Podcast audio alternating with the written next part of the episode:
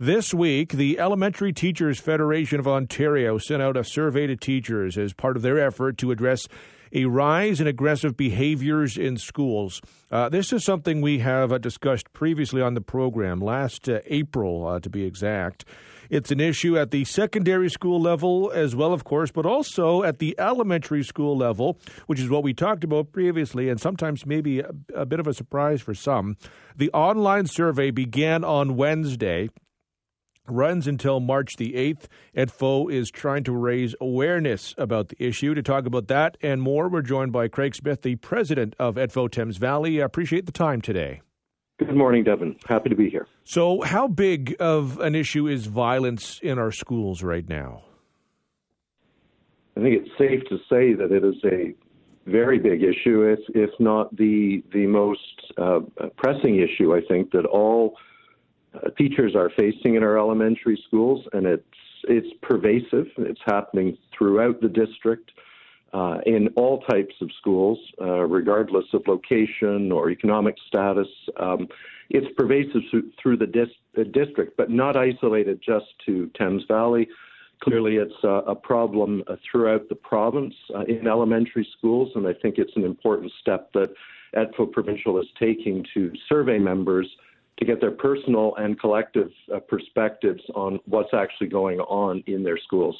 You and I last talked about this back in April of 2022. That was almost a year ago. Uh, what's happened since then? Has it gotten worse, better, the same?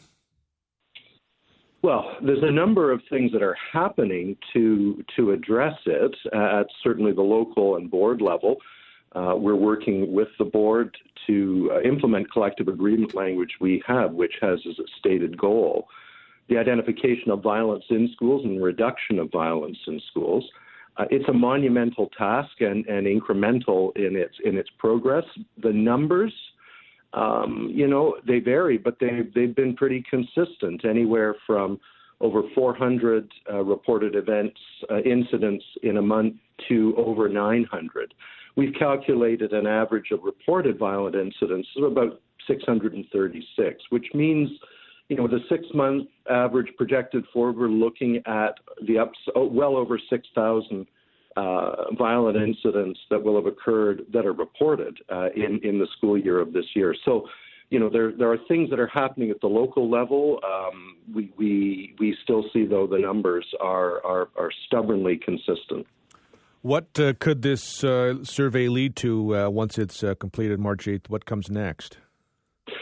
Well, the last survey that was done of this scale and scope um, was back in 2017. And I think what that showed us back then was that violence in elementary schools was certainly a, a, a prevalent and persistent issue. Um, we had a bit of a blip through the pandemic where things, you know, were not the same as they were before, but since there's been a return to in-person learning um, and, a, and a removal of restrictions and rules regarding those, there's been, you know, it's picked up where it left off. And so I think it's important uh, to take the measure of what teachers are experiencing now, six years after that last survey, and, and it's our hope that it would be used to inform not only the conversations around addressing violence, but in the creation of a, a, a essentially an anti-violence action plan uh, that would be, uh, you know, in place uh, at the level of the provincial government. I mean, this is a provincial problem, and we require leadership from the government and the Ministry of Education to not only talk about the issue and share data, but to put a plan in place that is funded and that is mandatory throughout the province that actually dre- addresses the problems that, that teachers and, and most importantly students are facing day in and day out in their schools. I want to talk about uh, report cards as uh, well. They were supposed to go out uh, yesterday. That's been delayed until next week. It seems as though uh, software, some bad software, is at the core of this. Uh, what's what's the issue here? We have to go back a little bit. Uh, you know, about four years ago, the board announced that they were going to be procuring a new report card system. The old Trillium platform was outdated, and uh, at that time, we had taken the measure of what teachers uh, felt they needed in the new report card system because the old one was uh, was lacking a little bit. So we provided the board with you know, the things that needed to be in that program to make it user user friendly and efficient for teachers. Uh, they then uh, a little later announced that they were going to purchase a certain program. They they are limited by what the ministry approves for them to uh, to procure. They the the system that they uh, said, they were going to get. Uh, we consulted with our colleagues, about eight or nine other districts that are using this program, none of which were particularly happy with the uh, the performance of it. We shared that information with the board, and of course, they then proceeded to purchase, you know, the program. And so the program has some limitations uh, because it's combined as an information system, so it's really clunky and very, uh, very much not intuitive. We have surveyed members, provided that input back to the board. There have been some improvements made, but there are still some real problems with the program that um, have caused uh, this this delay that uh, that we're facing right now. As you understand it, is this like software that can be? Uh, there's a patch that can solve it, or do we need something new in general to avoid this happening again in the future? Well, I all think we wish we had a patch and an easy button, but of course, there's not one but two big providers to this, and anything to do with technology be, can become complicated. Um, I'm not, you know, a technical expert on this, but I think there there there needs to be some uh, some attention paid to how to make this more user friendly uh, for teachers, so we're not having this this kind of delay.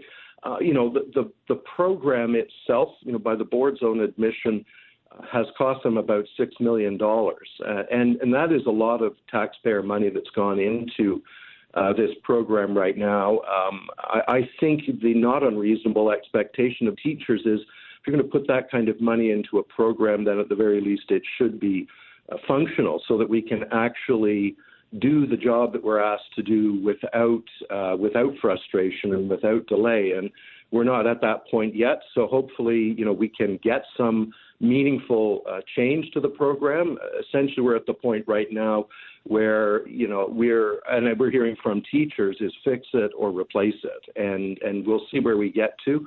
Uh, clearly, there's a lot of money that's been invested, and I think uh, due diligence needs to be put into make sure that the program actually works and so teachers can do the job and parents can get their report cards. We're short on time, but it sounds as though the, the software gets an F if we're going to giving if we're giving out grades. Right. Yes. If we were to grade it, it, it certainly has come up a, a bit short. You know, uh, akin to a car, it might be a lemon. Uh, you know, I, I think we're all inclined to say let's try and make lemonade first uh, before we have to eat the lemons. I think we continue to work with the employer to get the tools into the hands of teachers that will allow them to do the job that they need to do efficiently and effectively. Craig, I appreciate the time today. Thank you very much. Thank you, Devon. Always a pleasure. You take care. That's uh, Craig Smith, president of ETFO Thames Valley.